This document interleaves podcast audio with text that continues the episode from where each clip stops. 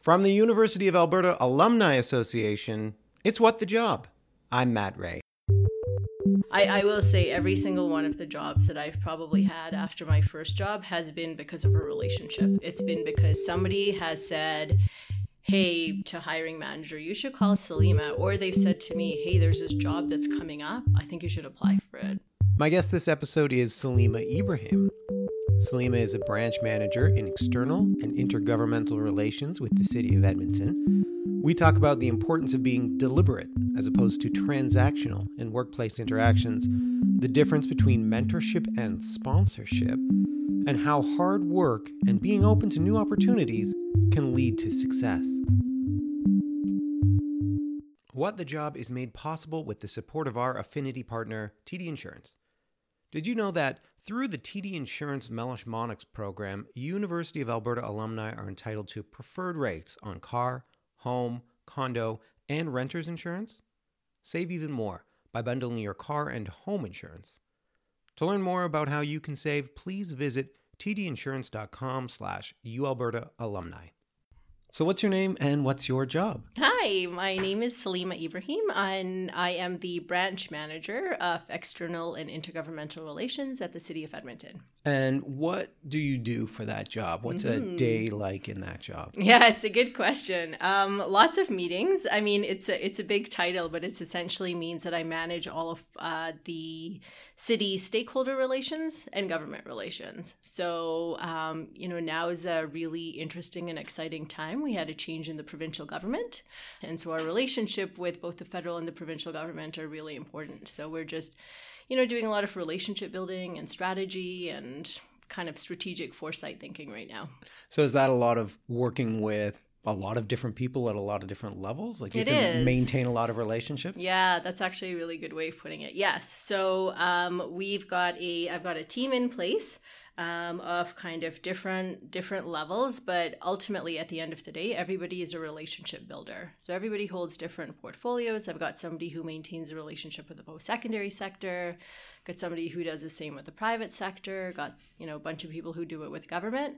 But yeah we're ultimately in the business of relationship building um, with obviously the the outcome being to move the city's priorities forward so understanding and communicating what the city wants to do in relationship to other level other levels of government. Yeah, is really important. So we take our direction obviously from council. Um, council sets the priorities, and then we're mandated to actually act and activate on them.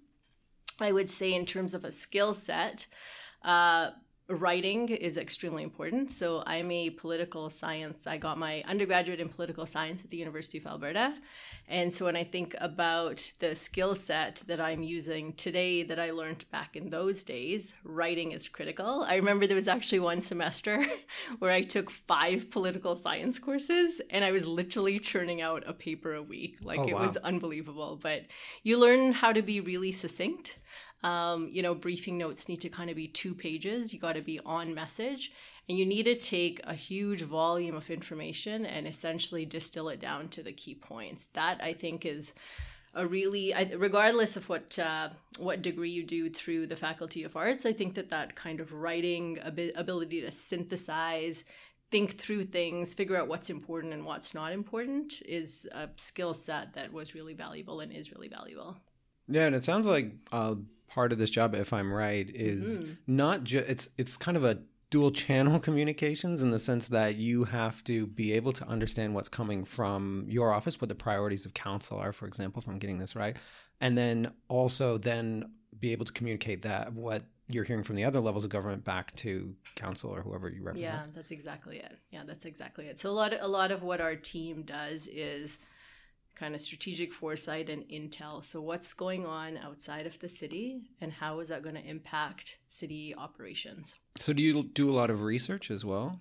We do, yeah. I mean, we've got pockets in our organization that do kind of the strategic foresight thinking really well, but I would say that we kind of distill that and kind of bring it into one place and then and then move, move kind of move it up the chain but we've got colleagues across the city in different departments that are absolutely amazing. And you know you've got things like you know people in our operations department looking at things like um, artificial intelligence and self-driving cars and self-driving buses. Like that's their forte right? They're in that business already. And so what will city operations look like in 10 years? Or what will infrastructure look like in 10 years? Or what will planning look like in 10 years? Where it's actually a really exciting time at the city right now because we just um, released our 10 year strategic plan which is called Connect Edmonton. And the nice thing about that is that it's actually it's Edmonton strategic plan. So it's not the city of Edmonton strategic plan. We're all in the business of building a great city.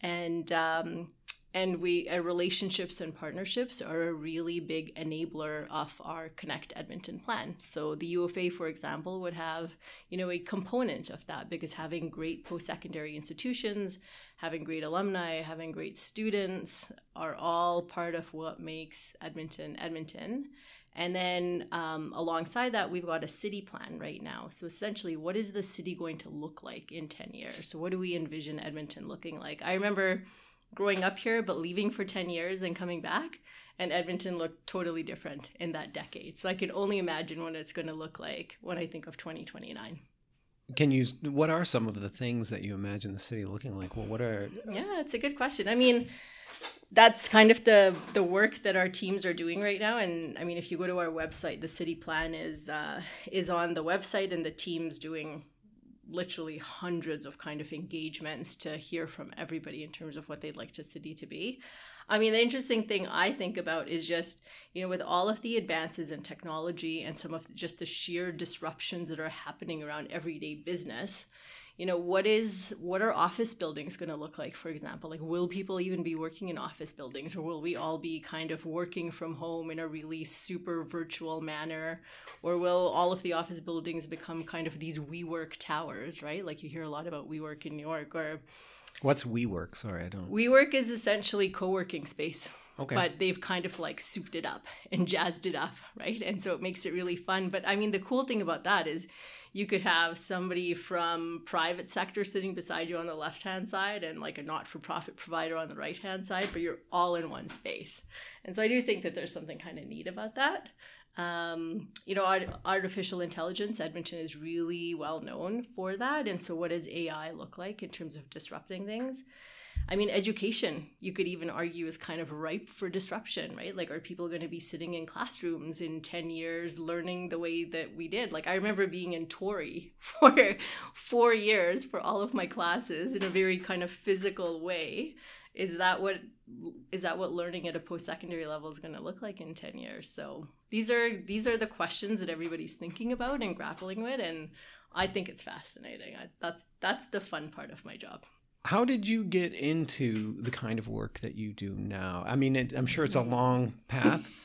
yeah, but what did you did you come out of U of A thinking I want to get into policy? I want to get into working for government. Yeah, it's a good question. I, you know what, when I went through my undergrad, I thought probably like 80% of my class that I wanted to be a lawyer. Um, but I also really wanted to just uh, work right after university, and I had a bit of a sheer reality of just student loans during that during those years there was something called the federal student work experience program. So between my third and fourth year i'd actually worked for the federal government. Um, and then i was lucky enough when i graduated that they offered me a term position. So i took it but i will say it was in human resources. And the reason i got hired is because i'm bilingual and they needed somebody to essentially write bilingual policies so it was like night and day from what I had studied when I was I did my political science, but I focused on international political economy.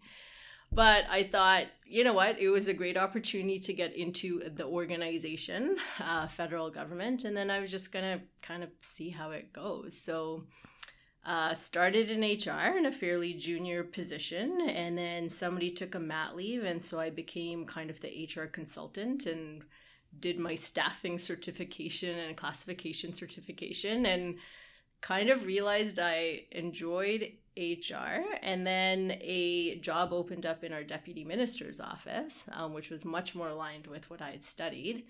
And I knew her because I decided to volunteer on the United Way campaign. And so, if I had to give a piece of advice to students, it would be one, sometimes think more about the um, organization versus your particular job. And sometimes it's just a matter of getting your foot in the door and then kind of working your way up. And honestly, that volunteer experience in terms of volunteering with the United Way campaign gave me some exposure to the deputy minister. So when I applied for the position, she kind of knew who I was. And one thing led to another. I worked for her office for about two and a half years.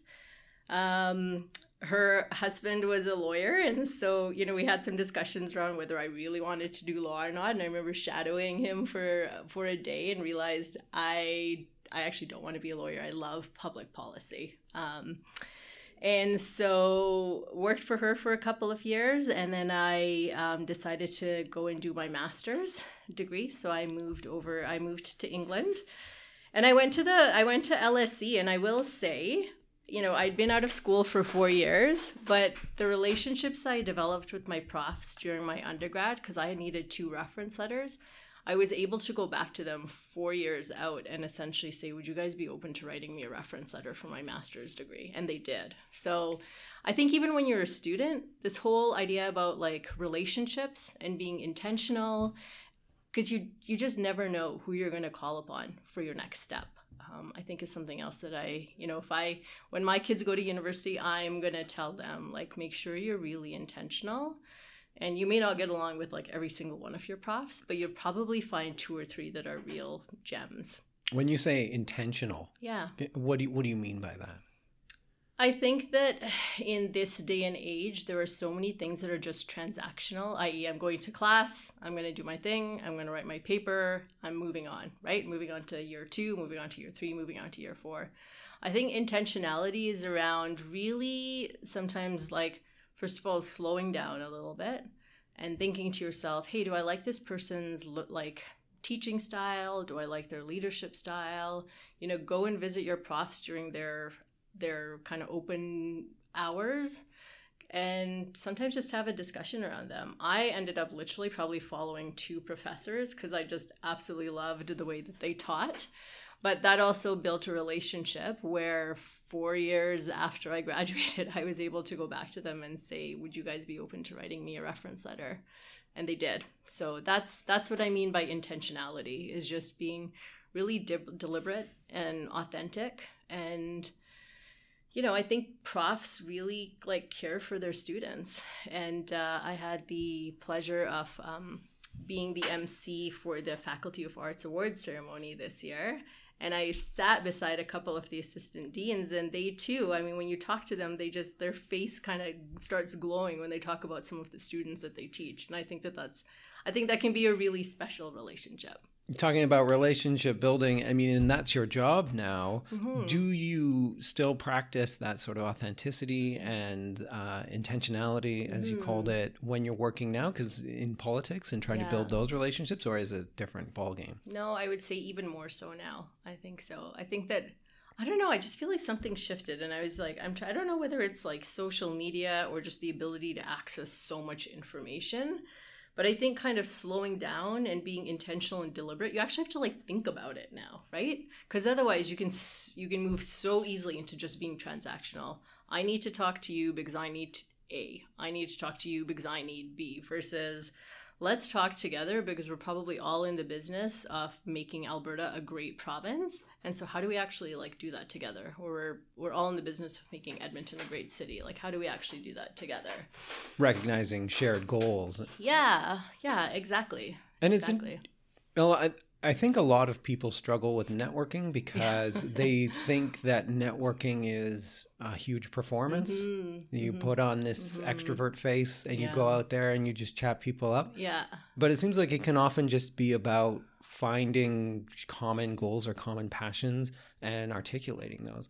I think so. And I think it's also, I mean, I remember being an undergraduate student and I worked at CAPS and I remember telling, you know, students like, go and network, go and network. And you know, sometimes I think you just have to put yourselves in rooms to meet people because I do believe that in I, I will say every single one of the jobs that I've probably had after my first job has been because of a relationship. It's been because somebody has said, hey, to hiring manager, you should call Salima. Or they've said to me, hey, there's this job that's coming up. I think you should apply for it So I've been really lucky um, with having some great mentors in my job.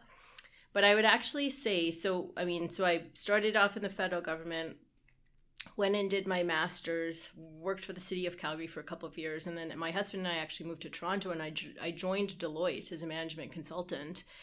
And the term, they don't actually use the word mentorship, they actually use sponsorship. And I think that pivot from mentorship to sponsorship is actually huge because a sponsor in that context is actually somebody who's senior, who kind of makes senior level decisions, but is really keeping their eye out in terms of how can I progress Salima? what are the career opportunities that i need? Sitting down and actually saying what are your goals for the next like where do you want to be in five years? If you want to be a senior manager here are the five things you better focus on. Everything else is just noise so i do think that i've I, I think that like when you move particularly in large organizations where people can just kind of get lost i think finding a sponsor being really clear and articulate about what you want, being realistic about the timelines as well. So, you know, I came in as a junior HR consultant. If I had said, I want to be a director in three years, people would have probably been like, yeah, that's just not going to happen. So I think there's also just a dose of like reality. Um, and I think the other thing, the other piece of advice I got early on in my career, which is really useful, is sometimes doing a lateral move, not just thinking about moving up is equally as beneficial because sometimes you just need to build a really core s- skill set at that level and moving into different positions but at the same level gives you that before you move up.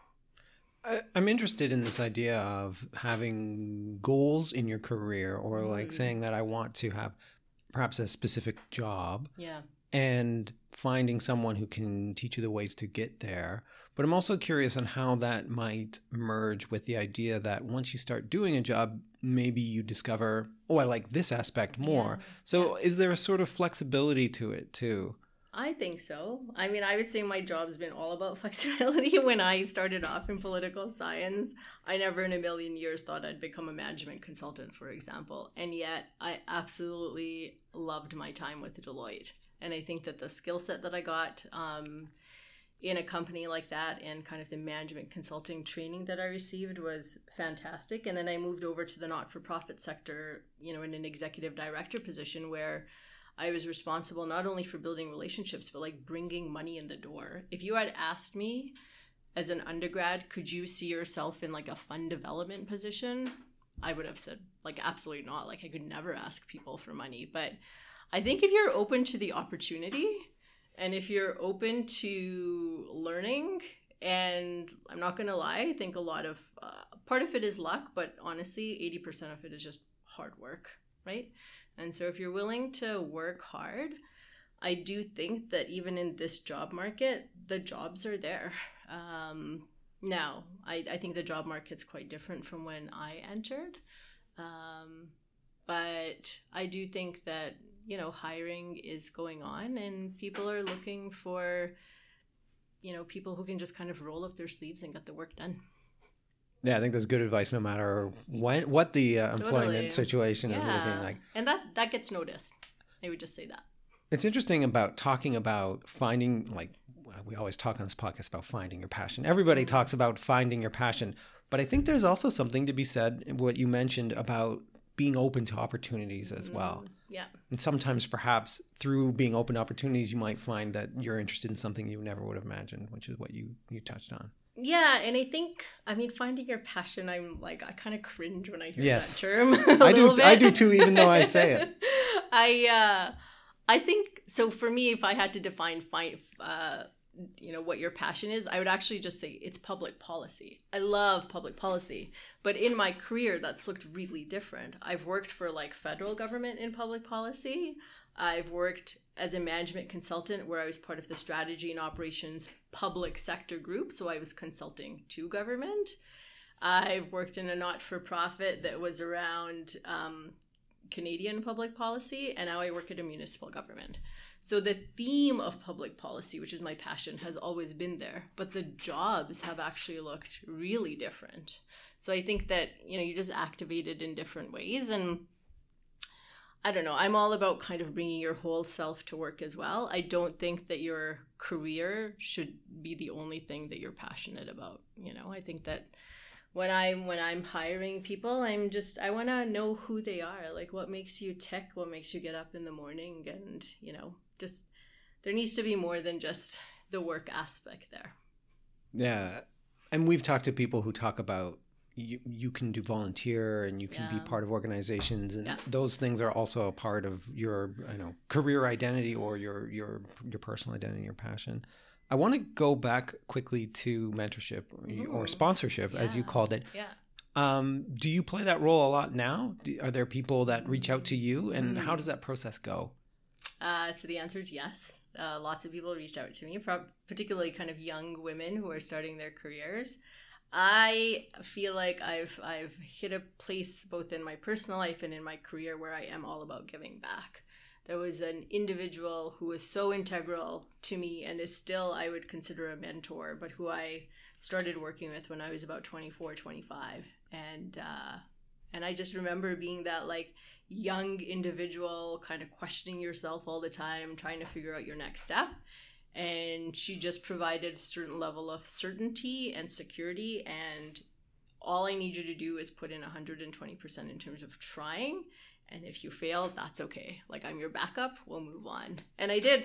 I i, I made a few you know colossal mistakes um, but i moved on and i learned and i would say i'm still learning today. But yeah i definitely have people um, you know, usually send me an email and say, hey, can we meet for coffee? I actually met for somebody for coffee actually just yesterday that I just met who got hired to.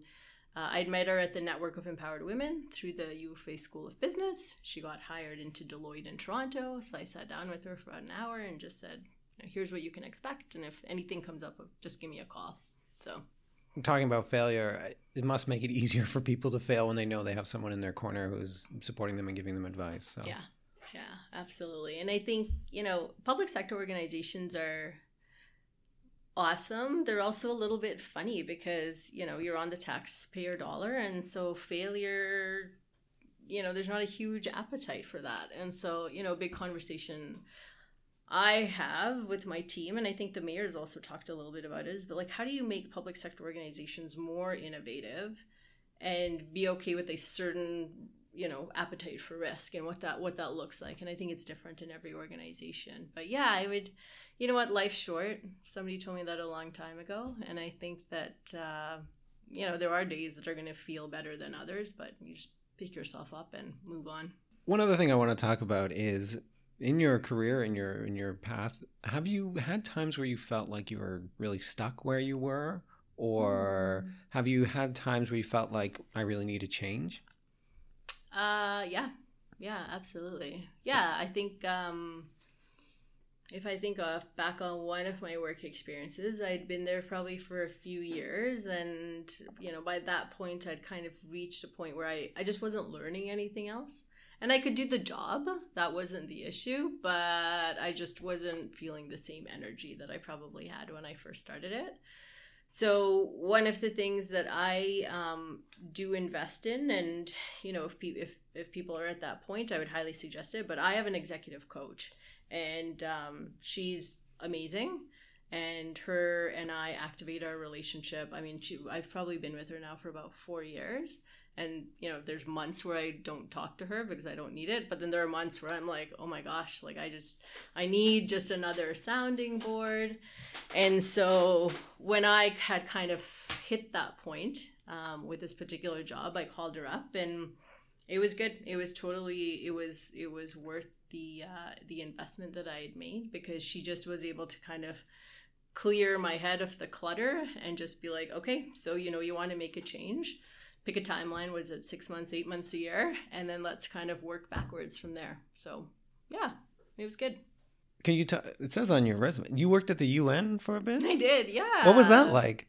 Amazing. Um yeah so after i went to uh, london school of economics i actually got a fellowship with the un and this kind of goes back to the volunteering. I'd been volunteering with an organization for many many years and I didn't actually know, but they had they had actually submitted my name uh, for this fellowship. So I moved to Geneva and I, I had the real honor of working for the UN Office of the High Commissioner for Human Rights. And uh, Louise Arbour, who was one of our former Supreme Court justices, became the head of the High Commission at that time. So she knew Canada's landscape very, very well.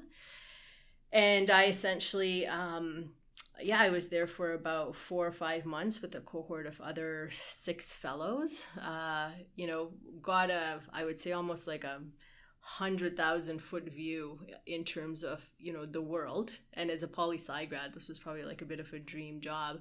But just you know understanding human rights from an international perspective was just absolutely phenomenal. Uh, geneva as a city is so interesting because you have this collusion of people from literally all across the world right? Like you're at the un and you can probably hear i don't know a dozen different languages being spoken around you.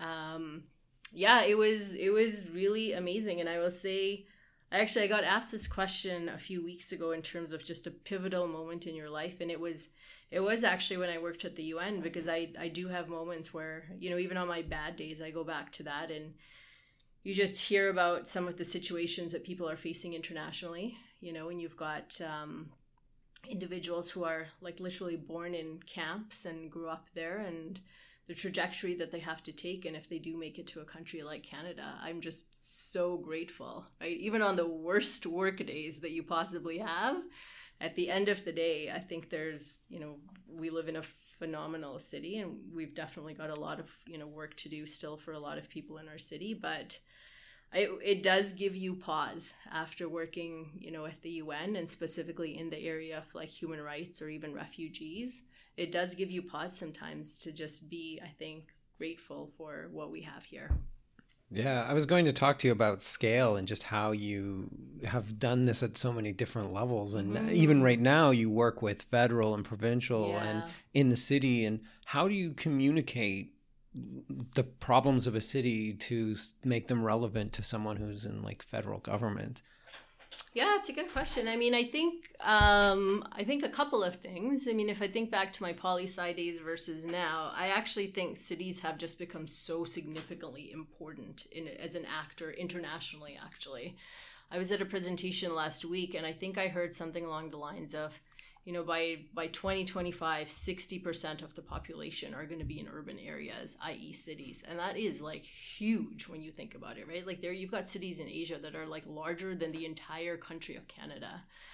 So you know we've got a prime minister obviously that talks a lot about the importance of cities um, you know we're in a province that believes in uh, in in cities and i think i think in terms of me personally i guess i've just it's one of the skill sets I've developed because I've been in rooms and I've had the training, the exposure to just move from international to federal to city to province. You know, when I was a management consultant, I consulted to the provincial side of things. So I just, I mean, I've been lucky. I've, you know, had a career that's probably about 20 years now. I'm totally dating myself. But I've I've had access to both sides. So I worked for the federal government. So for me at the city to translate city policies and cities' um, importance to a federal government, I can kind of intuitively do that because I know what that they're already looking for. If that makes sense, because I've been in that seat. Yeah, so, absolutely. Yeah, I just I think you just have to be kind of fluid about your career and kind of see where it takes you, and it's a fine balance being between being really deliberate and intentional and being like i'm also just kind of going to be open to whatever comes my way I like this idea of intentionality, but also openness. Yeah. It's a nice mix. And I think it makes a lot of sense for people who are trying to think about where they're going. And sometimes being a bit too deliberate yeah. can be the roadblock in itself. Totally. Yeah, I would agree. Okay. I would agree. uh, I think it's time for the lightning round brought to you by TD Insurance. It's the last Let's thing do we do. I'm just going to throw some questions at you. Okay. You can answer them. Um, have you ever been fired? No. Uh, when you were a kid, what did you want to be when you grew up? A lawyer. And is that what you wanted to be when you started university? Yep. What advice do you have for someone who feels like they're in a career rut? Yeah, it's a good question. I mean, sometimes you have to think of it as a bit of a blessing because maybe there's maybe you're just getting the white space that you need to be just thinking really clearly about what it is that you want and then what you need. Um, and then after that, I think it's a matter of just reaching out to some kind of key contacts. It doesn't have to be a ton, I think five or six people, and just having a bit of a conversation and and putting yourself out there, but like in a deliberate way. Like don't network for the sake of networking. Try and be really intentional. If you think that there's three organizations you want to you'd like to be part of, then go and seek them out. What's something that you wish people knew about your job, or maybe something that people don't understand about your job? Um, if I have to describe my job, you have to be really okay living in the gray zone. So it, my job is not black and white, not even close. And uh, this is not for this is not for people who are extremely linear thinkers, and that's okay. I think we need linear thinkers as well. But you need to be okay with with with just living with a lot of questions and ambiguity in my position. What do you think you'd be doing if you weren't in this job? Yeah, I'd be an interior designer. I love HGTV. That's one of the best answers. What's your favorite thing about your job? Uh, I would have to say it's the people. I get to meet just tons of people in tons of different organizations, and I, yeah, I really like that. If you could go back in time and talk to yourself just after you graduated, is there any advice you'd give your old self? Yeah, I think uh, it's advice that was given to me, which I actually did activate, which was if you have the opportunity, go and live somewhere international, go and study somewhere international. Just take some time to go and understand the world. In respect to your education or your career path, is there anything that you wish you had done? No, I think that the 10 years my husband and I left Edmonton were um, were really, really fantastic. I think, you know, when I think kind of 15 years down the line when my kids will be thinking about university, I'm also going to say, even though it's probably going to, as a, as a mom now, I'm sure it'll be hard, but I will tell them, like, you should go and work abroad or go and study abroad, but just go do something abroad. Because I think that um, it one it does a couple of things. One, it completely expands your horizons, but two, I think it gives you the sense of empathy that the world is actually quite small and we're all in this together and we just kind of need to look out for each other. Salima, thank you so much for thank joining. you. Hey, thanks for listening to this episode of What the Job. And special thanks to our guest, Salima Ibrahim, for coming on and sharing her story. If you're looking for a way to connect with your U Alberta community for networking or mentorship or volunteer experience, why not check out U Alberta's Switchboard at uab.ca slash sboard. It's free to use and full of great opportunities. And if you're an alumni and you think you have a great career path that you want to share, or if you think you have career advice that you think would be useful, why not send us an email at wtj at ualberta.ca. That's it for this episode. For What the Job, I'm Matt Ray. See you next time.